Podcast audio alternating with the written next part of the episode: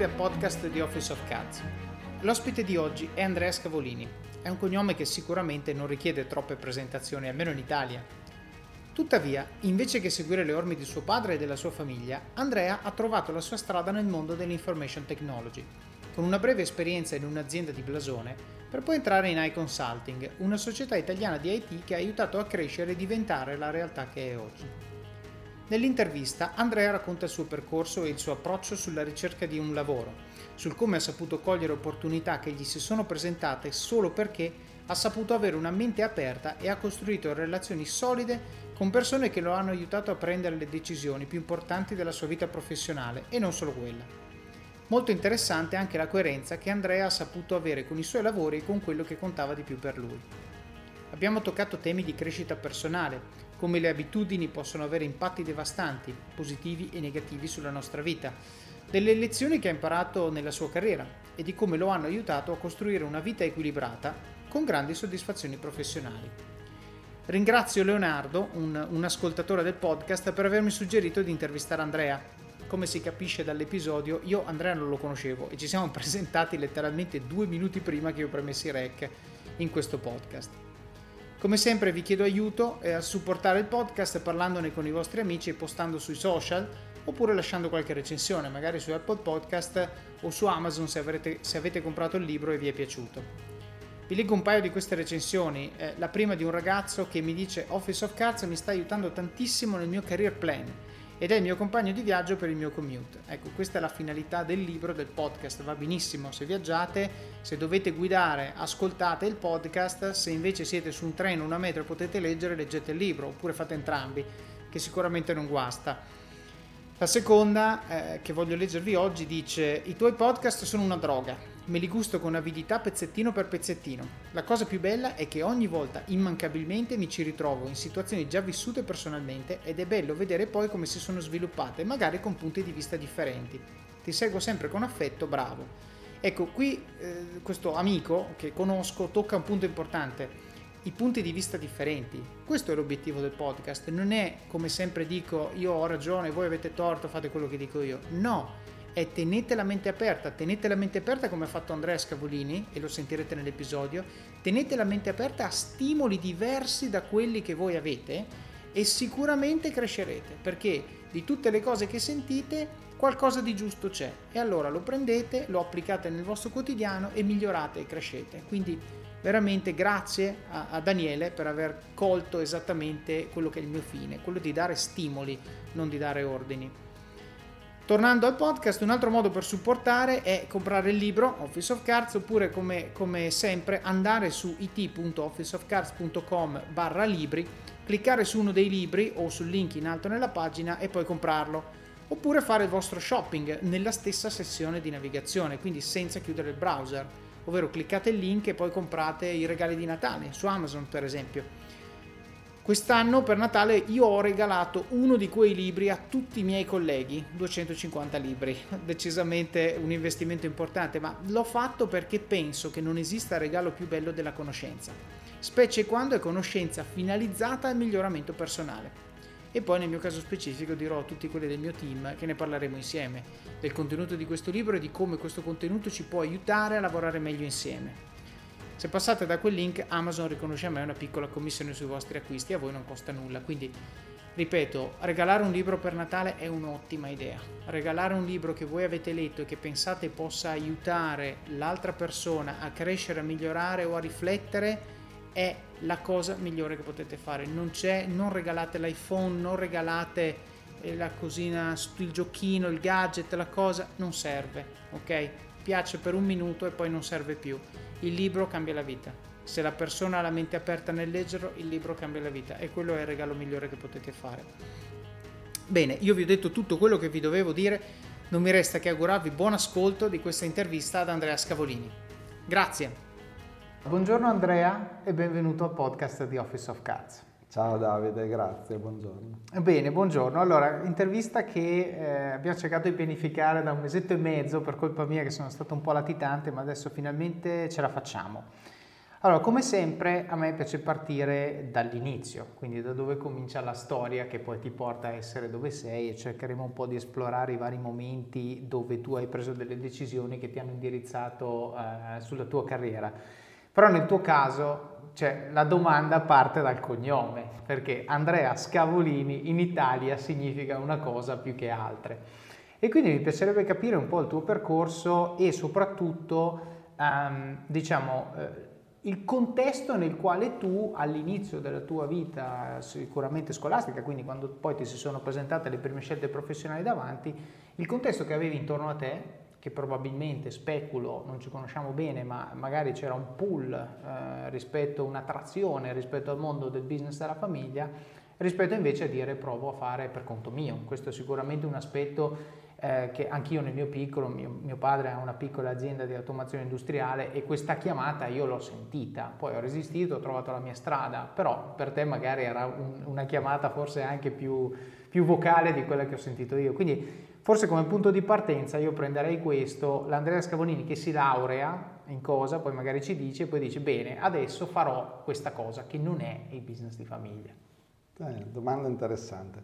Allora, Diciamo che la scelta sicuramente è stata combattuta perché la famiglia aveva tanta attrattività, l'azienda è conosciuta, l'azienda Scavolini la conoscono tutti e, e di positivo che è una grandissima azienda fondata su valori molto forti, che per me è un elemento chiave, che poi risottolineerò. E, ehm, perché quello sicuramente è l'aspetto che mi attirava, cioè il fatto di far parte di una famiglia che aveva dedicato molto del, del suo tempo all'azienda, distinguere tra famiglia e azienda nel nostro ambito è molto difficile, e anche perché molti non lo sanno, ma l'azienda è stata fondata da mio padre insieme al suo fratello e, e loro due hanno sposato due sorelle da cui siamo nati 4 più 4 cugini, siamo 8 cugini che ci sentiamo quasi più fratelli che cugini. Certo, Quindi, sono due famiglie alla fine. Poi eh, io sono venuto dopo, ma loro finché erano insieme hanno vissuto anche assieme, I, okay. primi, i primi, tre miei fratelli, i primi tre cugini insieme, tutti in una stessa casa insieme ai nonni, quindi okay. era proprio un'unione fortissima a tutto tondo. E, ehm, però da un lato la scelta per me è stata facile, anche scegliere di non andare a lavorare in un'azienda di famiglia, perché mh, mm, praticamente erano già in tanti in azienda, c'erano già due miei fratelli, due miei cugini e, e, ho sempre pensato che troppe persone di famiglia in un'azienda familiare non fanno bene. Ok. Servono bene. manager e quindi la scelta è stata guidata molto da questo e poi dal fatto che ho incontrato il mondo dell'information technology che mi ha appassionato. Ok, quindi diciamo scelta più facile di quello che poteva sembrare a livello superficiale. Quindi ti sei laureato in? Allora, io ho studiato ingegneria gestionale. Ok. E poi dove questo l'hai fatto? Ho studiato a Bologna. A Bologna, ok. E poi? Allora, diciamo, poi è stata bella la scelta dopo la laurea, perché mh, praticamente eh, qui forse devo fare due passi indietro. Facciamo i passi Però indietro. Ti racconto il finale che avevo faticato tantissimo all'università eh, laureato nella media però facendo il doppio delle cose perché avevo fatto anche un grossissimo progetto e quindi mi sentivo di dover riposare, quindi mm-hmm. feci tantissimi viaggi, finita la laurea e decisi di mandare il CV all'unica azienda dove non sarei mai andato a lavorare perché ho detto i primi colloqui si sbagliano sempre, quindi mm-hmm. nell'ottica di apprendere devi imparare a fare colloqui. E, e quindi mando il CV nell'unica azienda dove so che non andrò. E famosa multinazionale della consulenza di cui avevo sentito parlare poco bene. Vado a fare, mi chiamano a settembre dopo che ho fatto diversi viaggi, mi hanno laureato a marzo credo, poi ho fatto l'esame di Stato, poi una serie di viaggi, praticamente sono arrivato a settembre che mi chiamano per un colloquio e vado a farlo molto sfiduciato, no? quindi mi chiamano a questo colloquio, mi trovo con tutte queste persone in giacca e cravatta, giovanissime anche più di me, perché erano anche più brave di me, laureate prima di me, e l'impressione è abbastanza pessima del primo colloquio. E... Però era il colloquio con i classici psicologi, non erano dipendenti dall'azienda. Okay. Mi chiamano per il secondo colloquio, vabbè, nell'ottica di imparare dovrò fare anche il secondo colloquio certo. con il manager. Vado a fare il colloquio con il manager e incontro una donna bravissima, con famiglie e tutto, dico, ma allora in questa società di consulenza esistono anche persone normali? Uh-huh E mm, mi chiamano poi a fare il colloquio con il partner ed è una persona che mi ha affascinato era veramente una persona molto competente, mi è piaciuta, e ho detto beh allora forse di persone buone ce ne sono, c'è qualcosa che non va negli ingranaggi, ma forse l'azienda non è così negativa. Ok. Mi chiamano poi quindi per farmi una proposta di lavoro su Milano e la mia risposta è stata eh, io a volte sono un po' tranchant, si capirà da questa risposta, no, assolutamente, io a Milano non vengo neanche, potete offrirmi qualunque cosa, io non vengo. Perfetto. Perché nella vostra azienda so che l'ambiente lavorativo non è buono. Se mi chiamate su un'altra sede, io mi ero informato, eccetera, sì. magari ci penso, guarda adesso non abbiamo posizioni. Mi richiamano dopo pochi giorni e mi dicono abbiamo una posizione su Roma, ti interessa? E gli dico sì, va bene.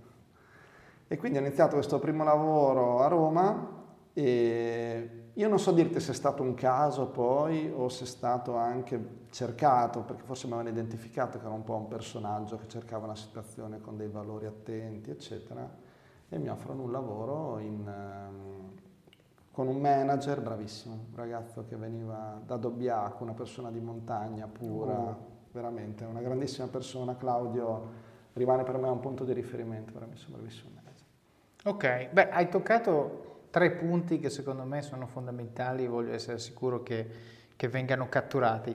Il primo, l'hai detta un po' tranchant, ma è vero, i primi colloqui si sbagliano sempre, non solo i primi nel senso di mi sono appena laureato, ma se anche tu hai fatto un lavoro per 4-5 anni in un'industria e poi ti vuoi mettere in gioco, devi togliere la ruggine dal muscolo di fare colloquio. Cioè fare colloquio, io lo dico sempre, è un mestiere mm-hmm. e come tutti i mestieri si, si, pratica, si tiene allenato, si migliora, si affina e il modo migliore per farlo è fare colloqui. E quindi quando vengono da me magari ragazzi mi chiedono consigli come fare ad approcciare questo colloquio, io la prima risposta che do è da quant'è che non fai un colloquio? Perché il modo migliore per approcciare un colloquio a cui tieni è andare a farne uno a cui non tieni in modo che vedi che domande ti fanno, cominci a farti la punta al cervello, ti prepari, eccetera, perché per quanto se tu vai su internet si trovano delle domande standard, eccetera, eccetera, un conto è leggerla su uno schermo, un conto è sentirtela dire quando sei vestito magari in giacca e cravatta, che non è una cosa che porti tutti i giorni. La persona che hai di fronte al tavolo è lì per giudicarti, quindi ti mette anche un certo senso di pressione. Io lo dico sempre, il, il, il, colloquio alla fine lo fai giusto, lo fai sbagliato nei primi 30 secondi, quando la persona si fa l'idea che tu sei uno che sa quello che deve dire, poi ovvio devi essere preparato sul contenuto, però per avere questo tipo di confidenza il modo migliore è fare pratica. No? Questo, questo, è il primo punto che volevo sottolineare. Il secondo che tu hai detto che hai fatto la due diligence sull'ambiente aziendale nel quale eh, diciamo, ti avevano fatto la proposta di andare a lavorare e anche questa è una cosa che molti, soprattutto a inizio carriera, non fanno. No? Eh, si affidano al brand e se questo brand è buono, allora io voglio lavorarci. E non è vero, perché alla fine il, la cultura di un'azienda e l'ambiente aziendale la fanno le persone. E può essere benissimo che tu abbia un'azienda che è molto, eh, un ufficio che è estremamente, eh, diciamo, piacevole, tranquillo, a Milano e un ufficio che invece è estremamente stressante a Roma o viceversa ovviamente. Eh, e questo è importante perché molte persone invece si fermano al primo livello, il nome dell'azienda. Pertanto dicono ok, se l'azienda è così sarà così ovunque. Non è vero. Io che ho lavorato in grandi aziende, sono andato negli uffici della stessa azienda a Milano, Parigi, Roma, Londra, eh? ambienti, cioè quasi aziende diverse da un punto di vista di ambiente aziendale. E l'ultima cosa che hai detto, eh, forse la più importante di queste è il coraggio di dire all'azienda le cose come stanno. Cioè tu hai detto no perché ho fatto la mia ricerca e non è il tipo di ambiente nel quale voglio andare. È una cosa che secondo me la persona media ha paura di dire per paura di essere spinto. E quindi cosa fai? Vai a lavorare nel posto che non ti piace se fai così. Questa è la conseguenza che uno non si pone e dice vabbè dai ma forse me la faccio andare bene. No, puoi serenamente trovare una cosa migliore se hai il coraggio di essere oggettivo e dire insomma ho fatto le mie ricerche, ci sono questi data point, no? magari Glassdoor, ne parlo in Office of Cards alla fine dove spiego come fare a capirlo, però il concetto è se ci sono dei data point o delle motivazioni e magari forse non tanto quella lì che a 25 anni ci sta, però tante volte eh, magari un'azienda va a toccare su work-life balance, per esempio io magari ho avuto il bambino, non voglio andare a compromettere, eccetera, eccetera, non bisogna avere paura di dire queste cose perché magari l'azienda ti viene incontro, questo è il discorso, magari certo. dicono ah ma guarda, eh, noi adesso abbiamo assunto una persona di recente che non poteva rilocarsi, però abbiamo detto vabbè senti se vieni in ufficio tre giorni a settimana e due rimani dove sei, va bene, eh, questo non se l'aspettava, ha detto va bene, però, cioè, se lui non me lo diceva e mi diceva no eh, per partito preso, io perdevo la persona e lui perdeva l'opportunità. Se mi diceva sì, lui veniva per 5 giorni a settimana e probabilmente durava un anno e poi si stufava. Capisci? Quindi l'idea di mettere sul tavolo quali sono gli elementi che ti spingono a titubare nei confronti di un'offerta, secondo me portano, soprattutto se esposti a valle di un percorso di selezione dove tu sei piaciuto e quindi loro l'offerta te la fanno, secondo me porta l'interlocuzione a un livello più paritario dove io e te discutiamo di come farla funzionare. Poi se non ci riusciamo, stretta di mano, amici come prima però almeno ti ho spiegato qual è la dimensione su cui voglio che tu vada a lavorare. Nel caso del work-life balance è quello, nel tuo caso era l'ufficio di competenza, però quello che voglio arrivare a dire è eh, le risposte da dare alle offerte di lavoro non sono necessariamente sì o no, ok? C'è anche una, uno spazio di grigio in mezzo eh, dove lavorare per creare l'offerta migliore. Perché poi appunto l'elemento forte è stato conoscere, quindi raccogliere elementi, perché questo vale secondo me per tutte le aziende qualunque lavoro, raccogliere informazioni prima. Dall'altro lato non crearsi troppi bias, io in quel momento avevo un po' di eccessiva visione di quell'azienda in maniera molto schematica, certo. però già dai primi colloqui ho capito che non era tutto così. Certo. Quindi poi mi sono informato meglio, ho capito che ci sono situazioni migliori, situazioni peggiori certo. e quindi nella grande azienda secondo me è un elemento chiave, poi vale in tutte le aziende, secondo me e che ognuno di noi è molto responsabile della propria carriera, certo. niente avviene veramente per caso. Le opportunità arrivano e le devi saper cogliere, ma devi anche saper tu guidare, quindi in una grande azienda di consulenza, cioè, ma anche una grande realtà, devi essere tu sempre molto attento a indirizzare la posizione dove sei. Se sai che non sei sotto un bravo manager, fai in modo di spostarti. Sì, perché... assolutamente. E questo tra l'altro mi permette di sottolineare l'ultimo aspetto di questa cosa che hai detto tu, che è non avere paura di essere coerente con i tuoi valori. Quindi prima di tutto definirli, questi valori, cosa è importante per me, cosa non è importante per me, e dopodiché eh, insistere affinché le offerte che ti vengono proposte siano coerenti con quella che è la scala di cose che tu hai ritenuto essere importanti. Quindi ti sei ritrovato con un manager bravo, fortuna, perché lì Bravissimo. quando si è junior va veramente a fortuna e manager Dobbiaco, posto meraviglioso peraltro, eh, e quindi poi cosa hai fatto? Che era una mansione di business analyst immagino. Io faccio sì, l'analista e lavoravo un bellissimo progetto in una banca e Claudio mi ha veramente insegnato tantissimi aspetti della consulenza, ma non è durata molto questa esperienza, io sono stato lì poco più di sei mesi. Uh-huh. E perché comunque sì, ero contento, una, però c'era da un lato l'aspetto di comunque stare a Roma, io allora avevo una fidanzata a Bologna e questo richiamo si faceva sentire. E dall'altro lato comunque sia... Eh, mi sentivo un po' più IT di quello che facevo in quella fase, un po' più tecnologico, un po' più tech rispetto okay. a quello che stavo facendo in quel momento, che era più veramente analisi, PPT, presentazioni, eccetera. Volevo mettere più le mani in pasta. Okay. E, ehm, e, magari se vuoi faccio un passaggio indietro sul perché. E non vorrei metterci due giorni, magari facciamo un, scrivo una mail a qualcuno che la vuole sapere. però allora il mio approccio all'IT nasce molto presto, infatti oggi ci riflettevo quando e non saprei dirti l'anno esatto, però ho avuto la fortuna che mia sorella è molto più grande di me, uh-huh. la seconda, e ha più di otto anni di me e, e, lei faceva l'università, anche lei a Bologna, è partita con ingegneria, poi è cambiata, è andata a fare fisica e a fisica le facevano fare un sacco di esperimenti, per cui preso un mitico computer 286, allora avrò avuto 12-13 anni. Uh-huh e quindi mi sono trovato di fronte a un primo computer in casa con la fortuna di avere una sorella se vogliamo, molto nerd e attenta, ma che non gliene fregava niente di fare giochi, eccetera. E quindi ho visto un computer senza sapere che esistevano i giochi. Okay. Quindi ho iniziato a usare un computer programmando in Pascal 6 perché l'unica cosa che sapevo era aprire un'interfaccia DOS e programmare in Pascal 6 e quindi ho realizzato un gioco io per poterci giocare. Ok.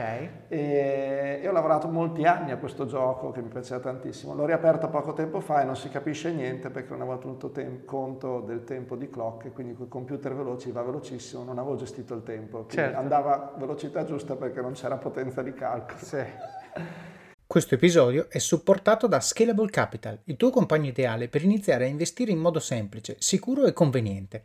Con oltre 600.000 clienti, Scalable è una piattaforma regolamentata e questo è molto importante ragazzi, perché vi offre una possibilità di investire in azioni, ETF e fondi partendo solo da un euro. Ma perché dovreste iniziare a investire? È semplice. Primo, l'inflazione, che se aumenta di questo passo diminuisce di molto il nostro potere di acquisto. Secondo, se pensate oggi che la pensione che avrete quando ci andate a 80 e passa anni vi permetterà di sostenere lo stile di vita che avete, beh, vi faccio tanti auguri. E il terzo, beh, per chi ne ha, i figli.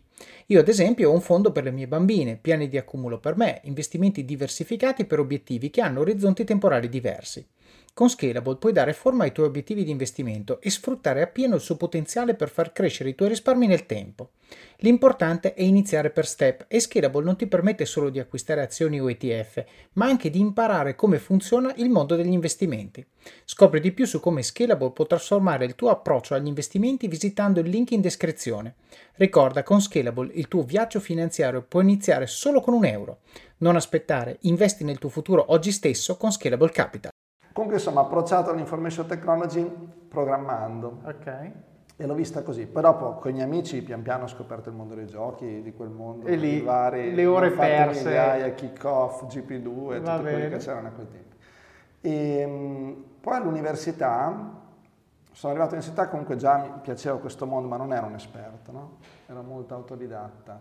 E per caso un ragazzo che era in fila di fronte a me nell'aula delle 200 persone che eravamo, non so come è venuto fuori, ma scopriamo di avere lo stesso masterizzatore che dava tantissimi problemi, non Yamaha okay. inutilizzabile. E, e da questo punto di inizio ho iniziato una relazione con lui, lui era veramente un espertissimo di informatica, pur essendo un gestionale, dei, teneva dei corsi, ha sempre fatto mille lavori, eccetera.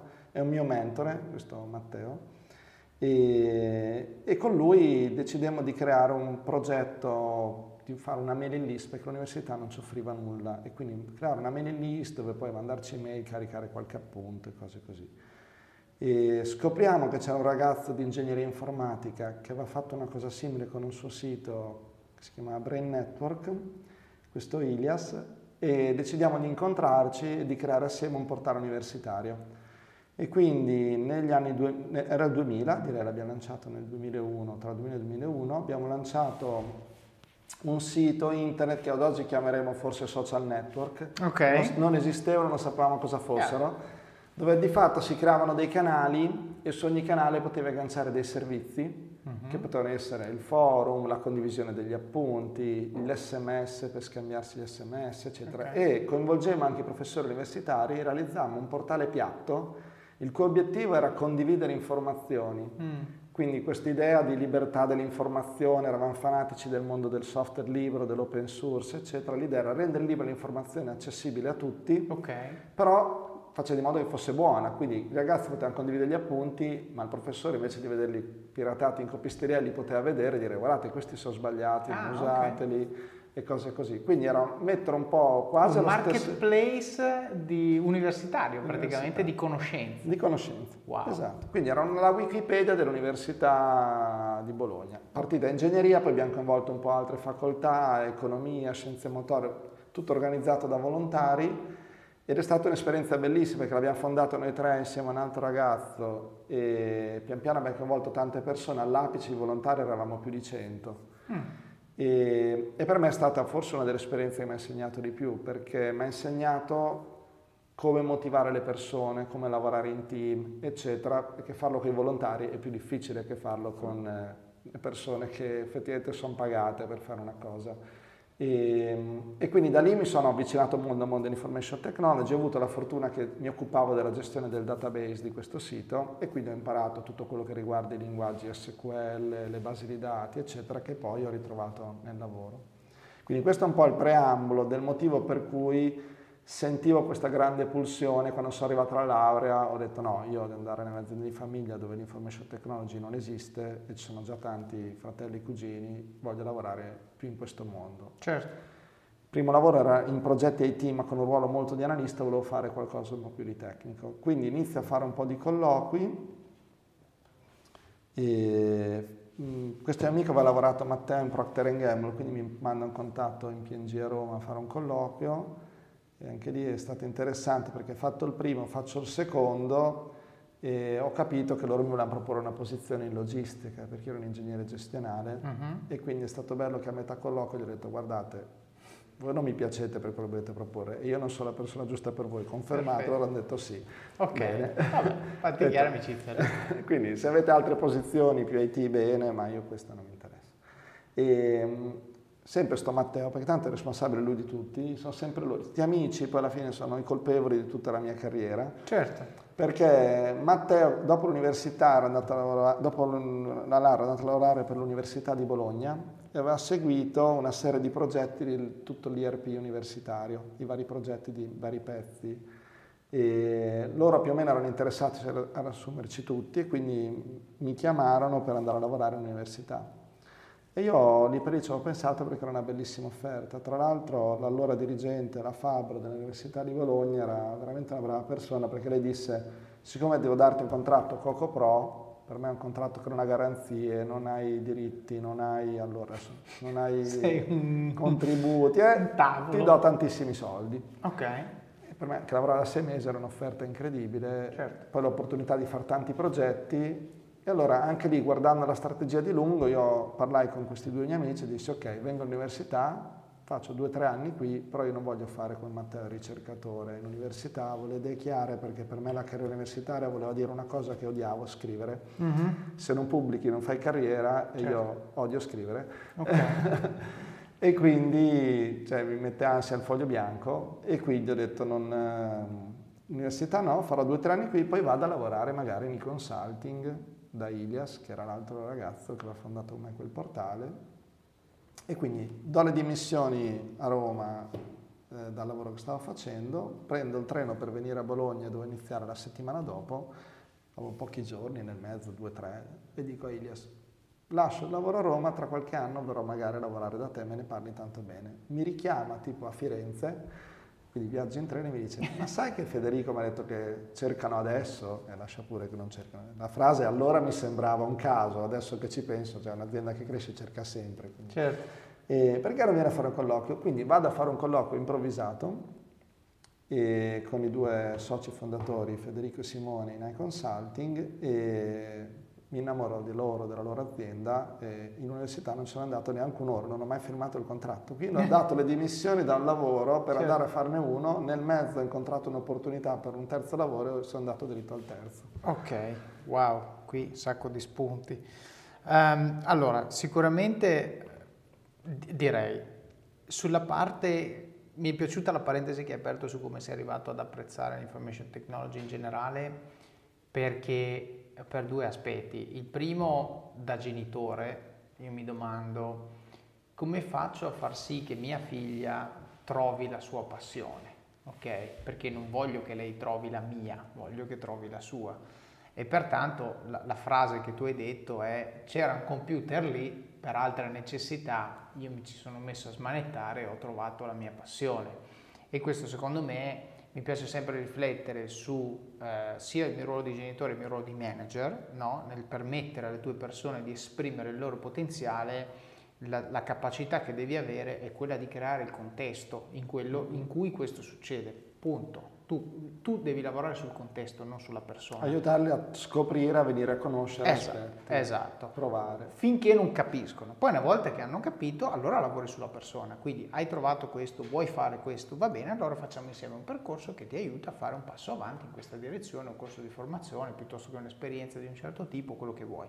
Però l'errore che molti fanno, sia come genitore sia come manager, è quello di assumere di aver capito che cosa questa persona vuole, quindi questa fase di contesto non esiste, uh, e passare subito alla modalità azione. Ah ok, ho capito che il tuo bisogno è questo, to. No, è cosa che secondo me è assolutamente sbagliata.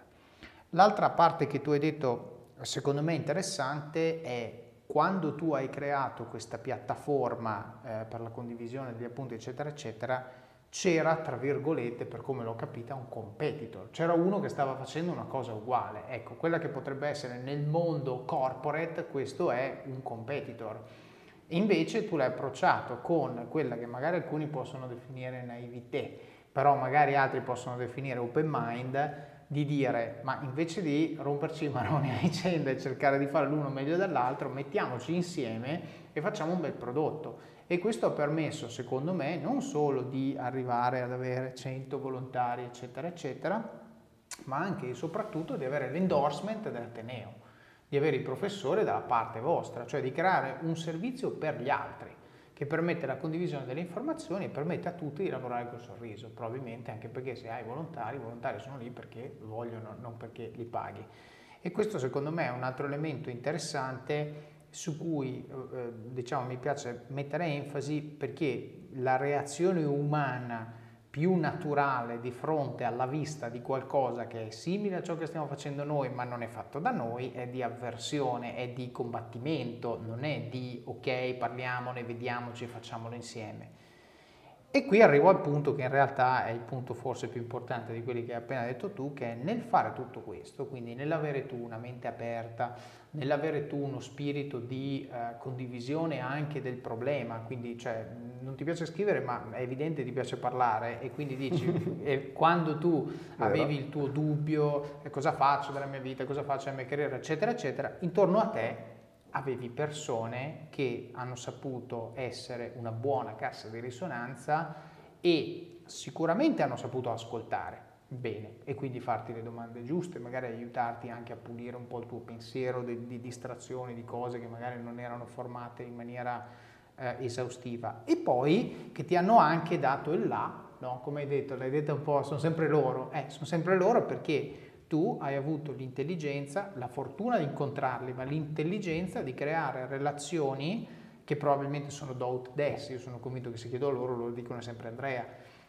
che sostanzialmente fungono da eh, rete di sicurezza barra rampa di lancio, poi a seconda, quando le cose vanno male rete di sicurezza, quando le cose vanno bene rampa di lancio e quindi poi da una telefonata a caso su un treno nascono i successivi 13 anni della tua carriera e quei puntini perché ovviamente si va avanti, no? quindi secondo me è interessante eh, riflettere su una cosa che io ho sentito dire da Tony Robbins, in realtà non è sua, era del suo mentore, che è eh, ciascuno di noi è la media delle 5 persone con cui spende la maggior parte del proprio tempo.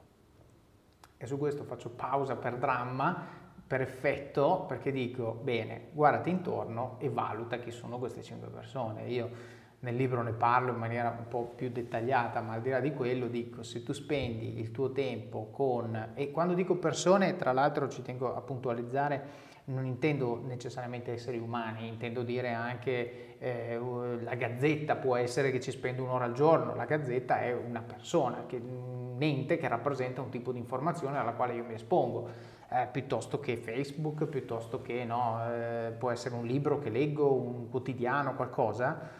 Io dico, bene, se tu passi il tuo tempo con persone che sono lamentoni, gente che non vuole andare da nessuna parte, eccetera, eccetera, fatti due domande. È difficile che tu poi sia quello che avrà il successo della Madonna e loro rimangono lì. Sì, tra l'altro, parlando di questi, dei tre, il lamentone ero io. perfetto, perfetto, però è giusto così, nel senso tu probabilmente, poi in maniera conscia o inconscia da capire, però eh, se tu eri il lamentone e ti sei circondato con persone, di persone che invece erano più magari propositive, più Positive, che guardavano no. avanti, eccetera, eccetera, ti hanno detto, Andre, no, eh, fai questo, fai quello, e, e tu poi che ti sei lasciato spingere, eh, sei riuscito a dire, a realizzare cose che magari con lo spirito del lamentone, eccetera, eccetera, magari non avresti fatto. E questo secondo me è l'aspetto più importante, che poi alla fine quelle persone lì te le porti dietro per tutta la vita, quelle o ne aggiungi altre, poi si cambiano, i casi della vita poi sono molteplici, però il concetto è che se tu continui a insistere sul tentare di avere relazioni con persone che tu stimi, che tu rispetti e che sostanzialmente la, la cui sola esposizione al tuo quotidiano ti, ti, eleva, ti spinge a fare cose nuove, ti spinge a pensare in maniera diversa da come pensi naturalmente, ti spinge a imparare cose diverse, eh, sostanzialmente questo ti porta ad avere una vita più ricca, una vita più, eh, con più opportunità, perché poi queste persone a loro volta sono esposte, si cercano sempre persone no, dello stesso tipo e poi magari uno fa una telefonata a uno che poi chiama te e ti dice vuoi venire a lavorare da me? Cioè, questo è quello che ti è successo, in alcuni casi è successo anche a me, se fossi stato chiuso nel mio o vuoi a giocare videogame e quindi a sociale completamente, o vuoi, e l'ho fatto per anni,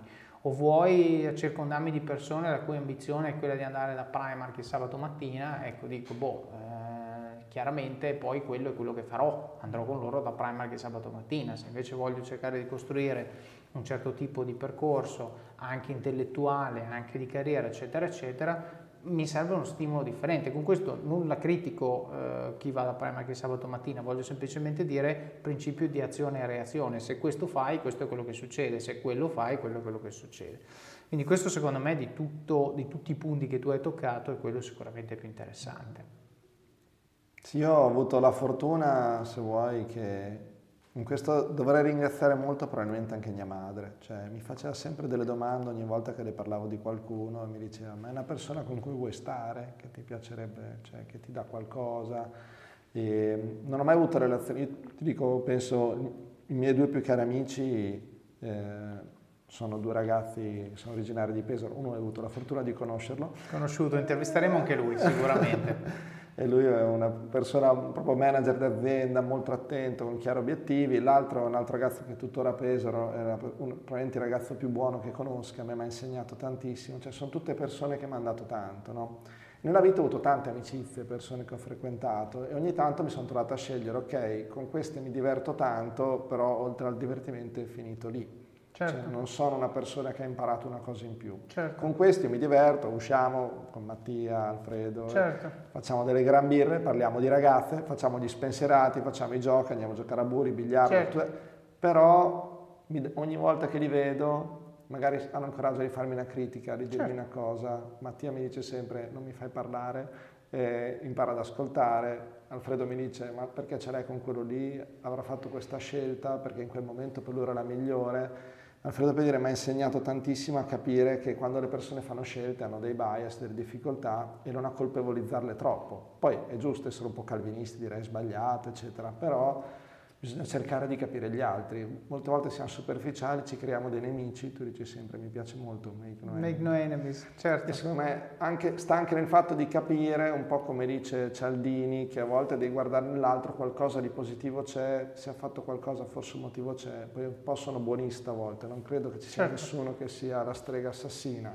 Ci sono persone più o meno buone, persone che evito di frequentare. Certo, certo. Però comunque sia bisogna anche cercare di capirle e guardare dentro la scatola perché fuori tu non vedi, certo. non li conosci. E, e, poi questo secondo me fa tanto anche a te stesso, cioè al di là di tutto, se tu vedi in ogni persona che incontri un potenziale nemico sei teso, uh-huh. ovviamente è una cosa ovviamente a livello, a livello evolutivo inconscia. Ma se tu invece in ogni persona che vedi, anche quello che ti ha fatto girare le scatole, vedi uno che sostanzialmente tu immagini essere buono ma ha avuto una giornata negativa, quindi sta dicendo cose che ti stanno facendo arrabbiare, sei meno ostile nei suoi confronti, quindi vivi una vita secondo me più rilassata. La cosa che mi interessava fare era, tu mi hai permesso, hai detto una cosa adesso parlando eh, di questi tuoi due amici d'infanzia, di, di, specificare un punto, ovvero quando io parlo delle cinque persone con cui eh, passi la maggior parte del tempo non intendo necessariamente dire solo a livello intellettuale, anche a livello emotivo. Quindi tu l'hai detto e adesso lo esplicitiamo, se tu passi il tempo con persone buone, sarai buono, cioè è ovvio, anche a livello emotivo è molto importante, se tu passi tempo con persone felici sarai felice, è più naturale che tu abbia un'inclinazione ad allinearti col gruppo sociale di cui fai parte. Se sono golfisti giocherai a golf, se sono felici sarai felice, se sono lamentoni sarai lamentone, quindi l'importante è chiarire le aspettative. L'esercizio che magari suggerisco agli ascoltatori, mi è venuto in mente adesso finché parlavi, è adesso probabilmente l'ascoltatore che sente questa cosa dice chi sono le 5 persone con le quali io spendo la maggior parte del proprio tempo? L'esercizio che io suggerisco di fare così d'amblè è scrivilo Punto. Fai un assessment, non necessariamente adesso, ma magari mettici un paio di giorni, analizzati per un paio di giorni e valuta, dividendo il tuo tempo in percentuali, dove le 5 percentuali più grandi con chi sono spese, con tua moglie, con tuo marito, con tuo figlio, con, con il capo, con, con il Financial Times, con la Gazzetta, con Facebook, con quello che è, scrivere nero su bianco e poi valutare. Perché quando lo scrivi, secondo me, ti stupisce. E poi bisogna essere onesti, se passi un'ora al giorno su Facebook devi scrivere Facebook, non devi dire ah ma quello non conta, perché chiaramente barare a se stessi è la cosa peggiore del mondo. Senti, e quindi sei entrato in consulting, azienda a quel tempo piccola immagino, no? Assolutamente agli inizi. Non so il numero esatto, ma eravamo meno di 20 persone. Meno di 20 persone, quindi al consulting magari siccome poi è l'azienda dove lavori tutt'oggi, prima di parlare della tua carriera facciamo un cappello introduttivo. Al consulting cosa fa? E poi magari ci racconti un po' qual è stato il tuo percorso lì dentro. Allora, l'azienda è nata nel 2001, quindi prima, io sono arrivato nel 2006.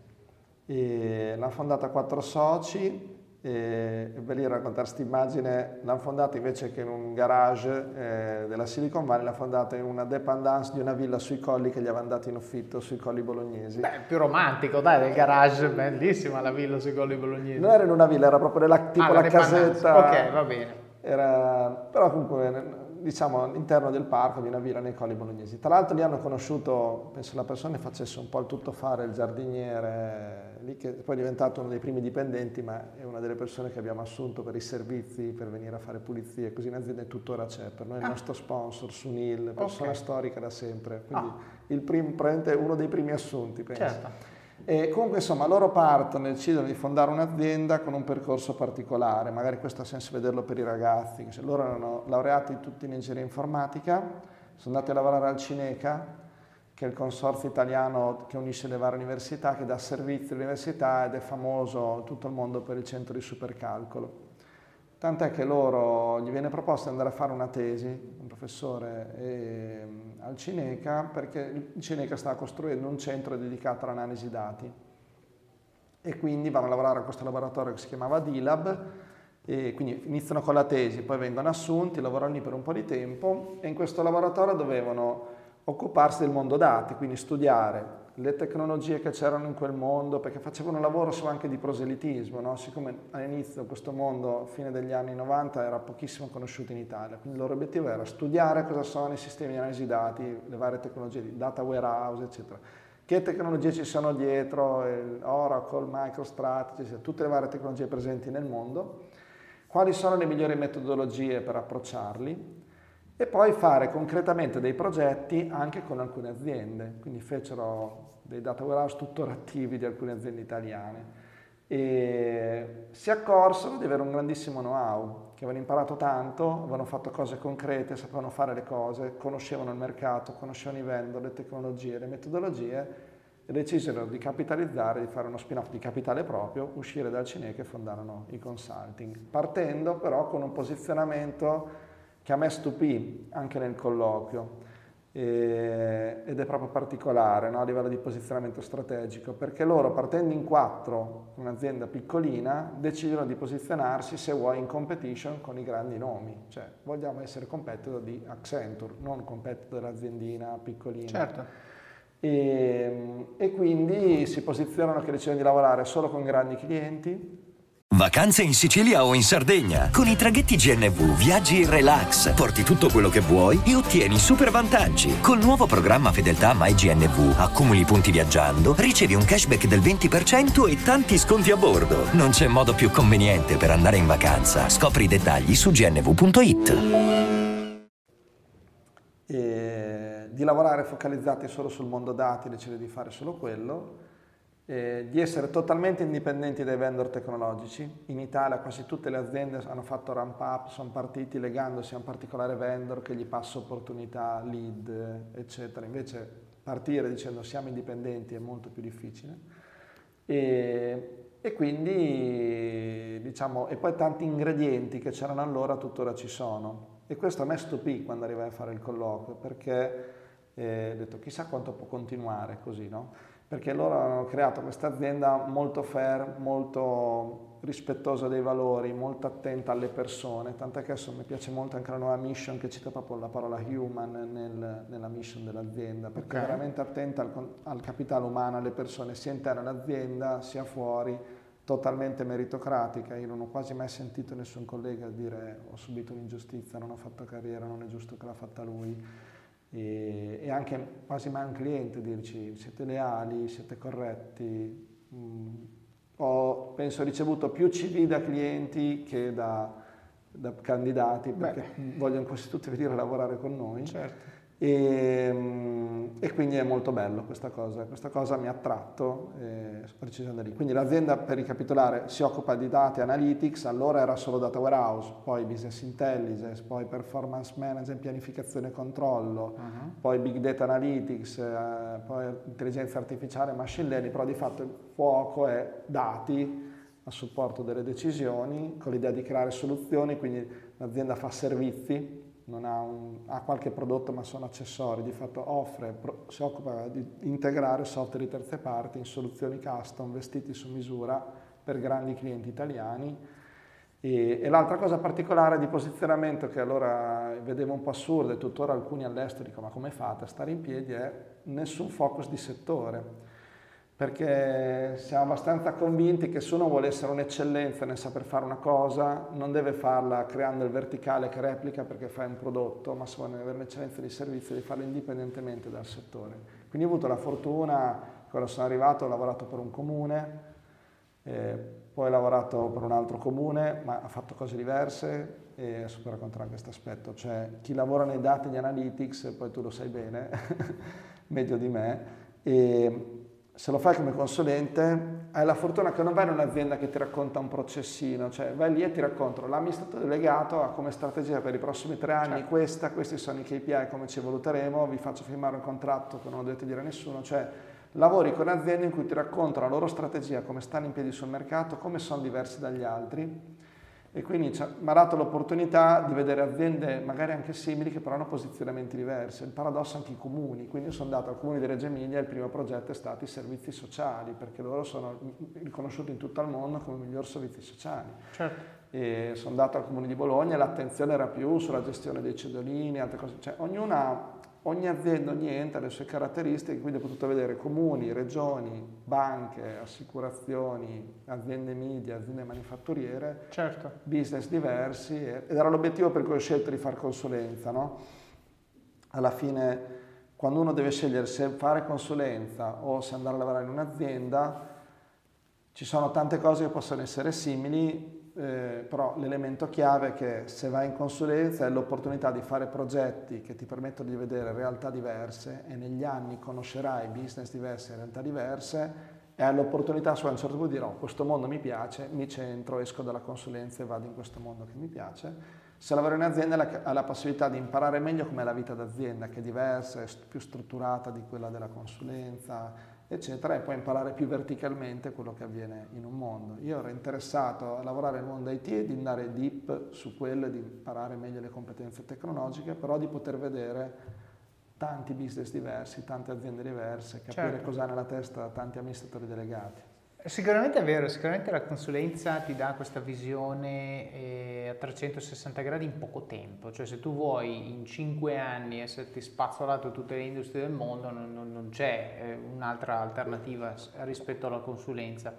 Infatti eh, mi ricordo, ho fatto una discussione con, con un ragazzo che ha fatto lo stage da me e che so che mi ascolta, quindi sa di chi sto parlando eh, che sto parlando di lui, eh, il quale voleva andare in una grande società di consulenza. No? Lui, insomma, suo padre ha fatto il consulente tutta la vita e lui ha fatto lo stage con me e dopodiché mh, mm, ha detto io voglio andare in consulenza. E io sostanzialmente il punto che cercavo di passargli è la consulenza ha un, questo pro, quindi soprattutto la consulenza strategica no? ha questo pro, il contro che la consulenza strategica ha è che sostanzialmente per via di come funzionano le carriere lì dentro eh, sostanzialmente il, il, dove tu sarai fra sei anni, otto anni è già scritto, perché o, o, non sei più lì, perché o non ce l'hai fatta o ti sei stufato, cioè o scelta tua o scelta loro, però o non sei più lì, ma se sei ancora lì sai esattamente dove sei.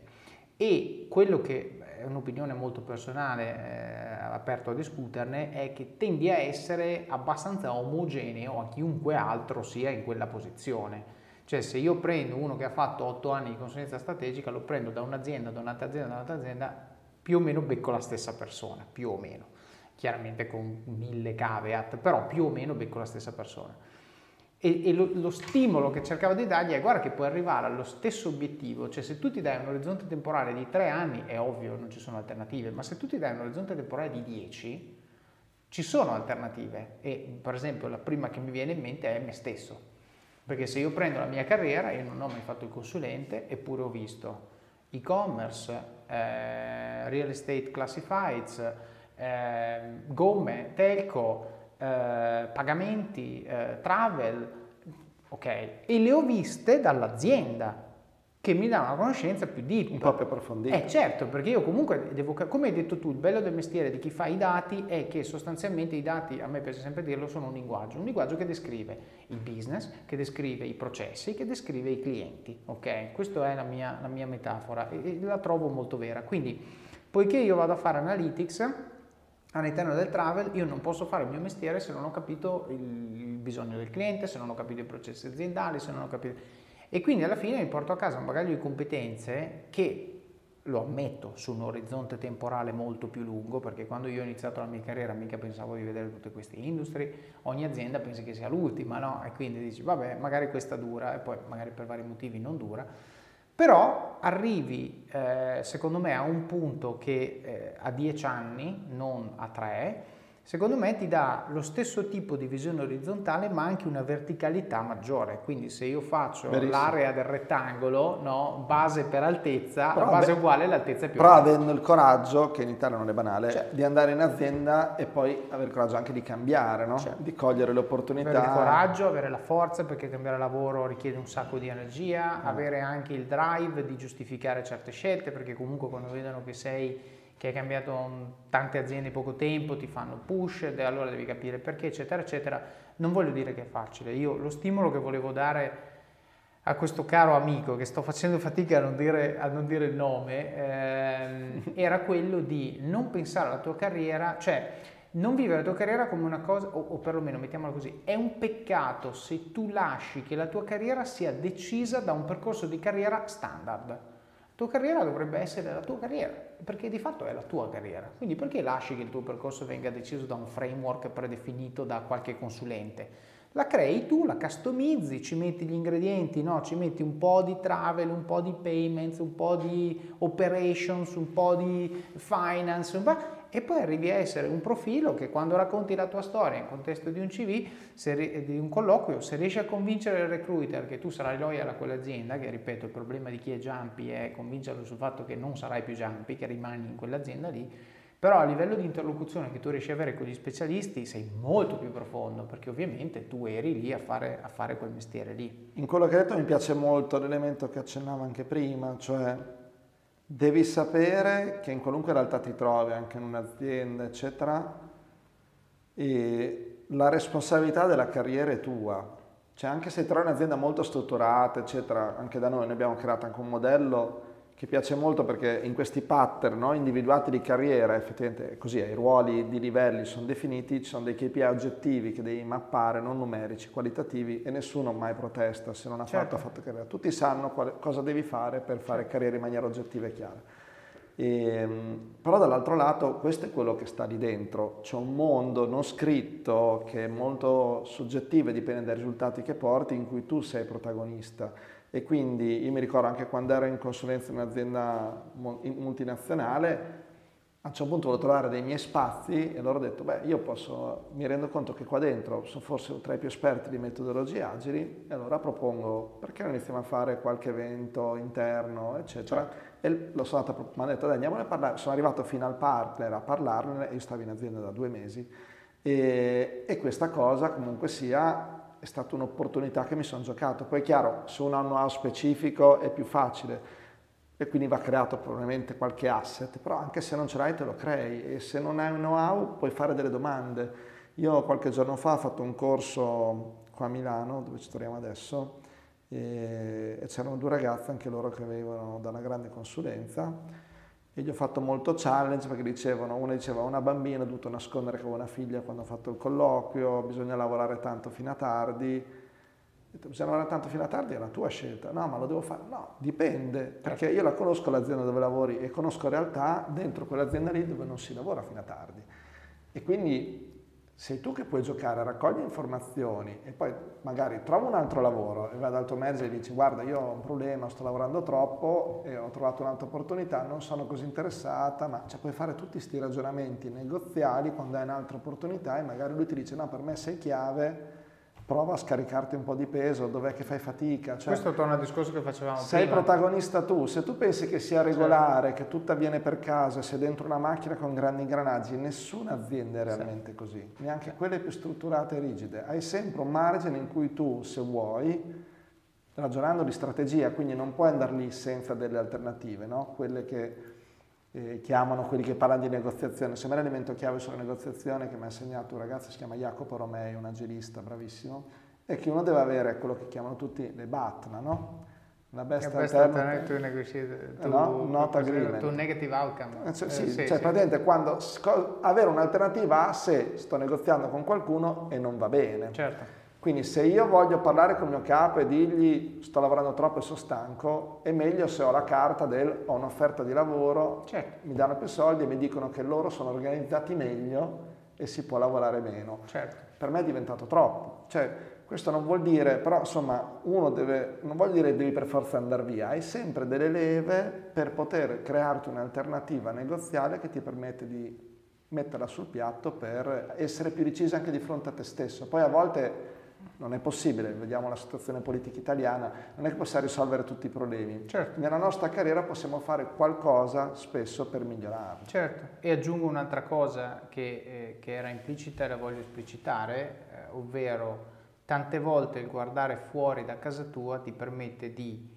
mettere casa tua in relazione con un altro modo di fare le cose e magari scopri che c'è un modo migliore di fare le cose. Se, se tu rimani nel tuo e non metti mai in discussione eh, diciamo, la fondazione di ciò che fai, il contesto in cui lo fai, le persone con cui lo fai, eccetera, eccetera, rischi di perderti tanto. No? Proprio ho fatto questa discussione con il nostro comune amico perché il discorso, è, il discorso che io gli ho fatto è io mi sono accorto di quanto mi mancava l'Italia dopo sei anni che me ne sono andato.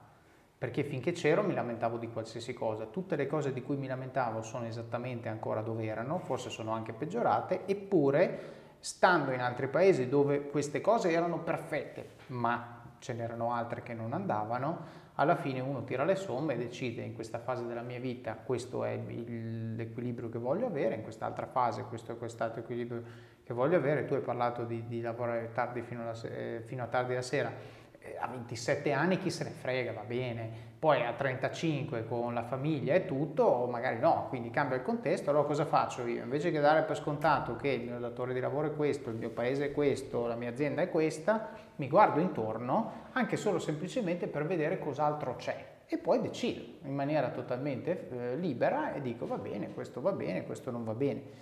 Un paio di cose volevo, volevo catturare delle cose che, che hai detto. La prima riguarda il fatto che tu, parlando di consulting, hai anche menzionato brevemente la mission e la componente human che c'è nella mission.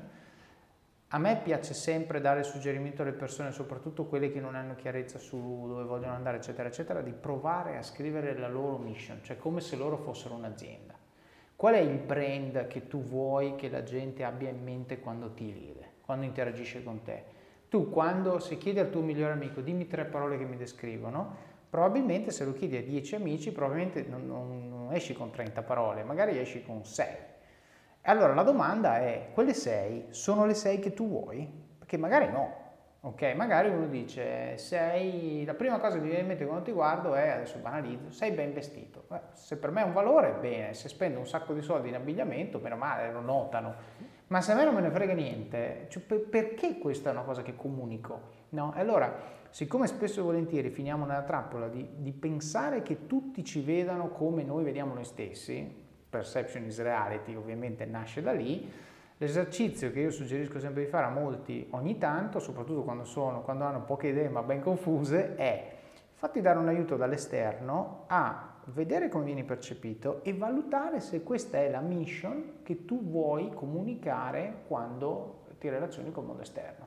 Se è così, continua così, se così non è, fai una riflessione profonda. E quindi proprio per questo, questo mio, questa mia mission, ecco, una delle mie mission è aiutare le persone a vivere la vita in maniera più in controllo, ok? Cioè essere più consapevoli del, delle scelte più deliberate, Bello. più strutturati, Verissimo. non lasciarsi vivere, non ah sì ma chi se ne frega, no, ogni cosa che fai ha una conseguenza, devi pensare alla conseguenza e poi decidere se vuoi fare la cosa che vuoi fare, su qualsiasi cosa, vite deliberate.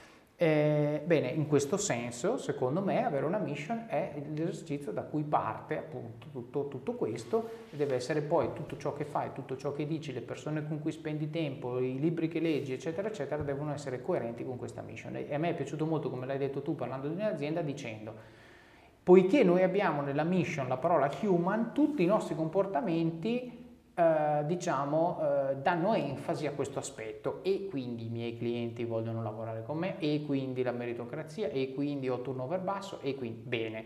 Quindi la mission è la causa prima, perché qualcuno ha speso tempo a scriverla, a pensarla, poi qualcun altro, tutti i senior, tutti i junior, si fanno un mazzo tanto per capirla e applicarla nel quotidiano, quindi questo guida i loro comportamenti, l'effetto, ok, collaterale, chiamiamolo così, ma in realtà secondo me è il principale, è che poi tutto il mondo che vede questa mission dice che figata, no, la voglio anch'io. E questo secondo me è una cosa che se poi uno cala nel, nel, nel quotidiano, nel se stesso, eh, ha lo stesso impatto. Quindi se io poi vengo, mi comporto in maniera coerente come voglio essere percepito, la gente mi percepirà così e quindi eh, questo mi aiuterà poi a raggiungere, a raggiungere, i miei obiettivi. Questo era il primo punto. Il secondo punto, la dico come battuta, ma in realtà tanti, ho tanti amici che ci hanno fatto un sacco di soldi con questa cosa, quindi per gli ascoltatori do questa idea, visto che mi pare di capire che il consulting è nata così. Eh, un giorno ho fatto una chiacchiera con un mio amico che insomma, ha un business abbastanza interessante, però in generale mi ha detto il modo migliore per fare soldi è vai in una grande azienda, trova un problema cronico che questa grande azienda ha e che non riesce a risolvere perché è una grande azienda, è incancrenita, non ti ascoltano, eccetera, eccetera, spin-offa, risolvi il problema e poi vendi il business che hai creato alla tua azienda. Questo, e io conosco almeno, mi vengono in mente così su due piedi, quattro persone che hanno fatto milioni così cioè sono andati in azienda frustrati, ma è possibile che, adesso faccio un esempio a caso che non è neanche vero, ma è possibile che le note spese in questa azienda siano così eh, macchinose da gestire? Bene, si sono messi in proprio, hanno creato un sistema di note spese, l'hanno venduto a tutti, poi l'hanno venduto a quell'azienda, poi siccome i rapporti con quell'azienda erano molto buoni, l'azienda ha detto, senti, se ti compro software, milioni, invece che rimanere lì frustrato a prendere uno stipendio probabilmente basso. Quindi la dico come battuta, ma magari fra un paio d'anni qualcuno verrà da me, oh, il podcast di Office of cazzo, mi ha dato questo spunto, l'ho fatto benissimo, eh, io prendo solo il 10%, eh, mi, accontento, mi accontento di poco. Quindi questi, questi Però due punti... l'idea anch'io, un 1% a me dopo. Ok, va bene, allora 9 a me e 1 a te, va bene così. E, ehm, ecco, questi due punti secondo me sono, sono interessanti anche legandomi a, a, quello che hai fatto all'università, a come è nata i consulting, cioè ti esponi a un problema, tante volte anche dire piuttosto che se non so cosa fare vado, vado in un'azienda, faccio un lavoro, imparo qualcosa, mi espongo a un problema, io quello che dico sempre ai ragazzi è cerca problemi e poi risolvili, eh, poi, se riesci a risolverli all'interno dell'azienda, bene, perfetto, e farai carriera. Se non ce la fai all'interno dell'azienda, il problema persiste. Quindi magari trovi un altro modo per risolverlo e magari, molto probabilmente, il problema che ha quell'azienda lì non è l'unica ad averlo. E quindi da lì poi nascono le varie opportunità di business. Eccoci qui, finita questa prima parte dell'intervista ad Andrea Scavolini, ricchissima di spunti su cui riflettere e possibilmente anche sui quali, sui quali agire.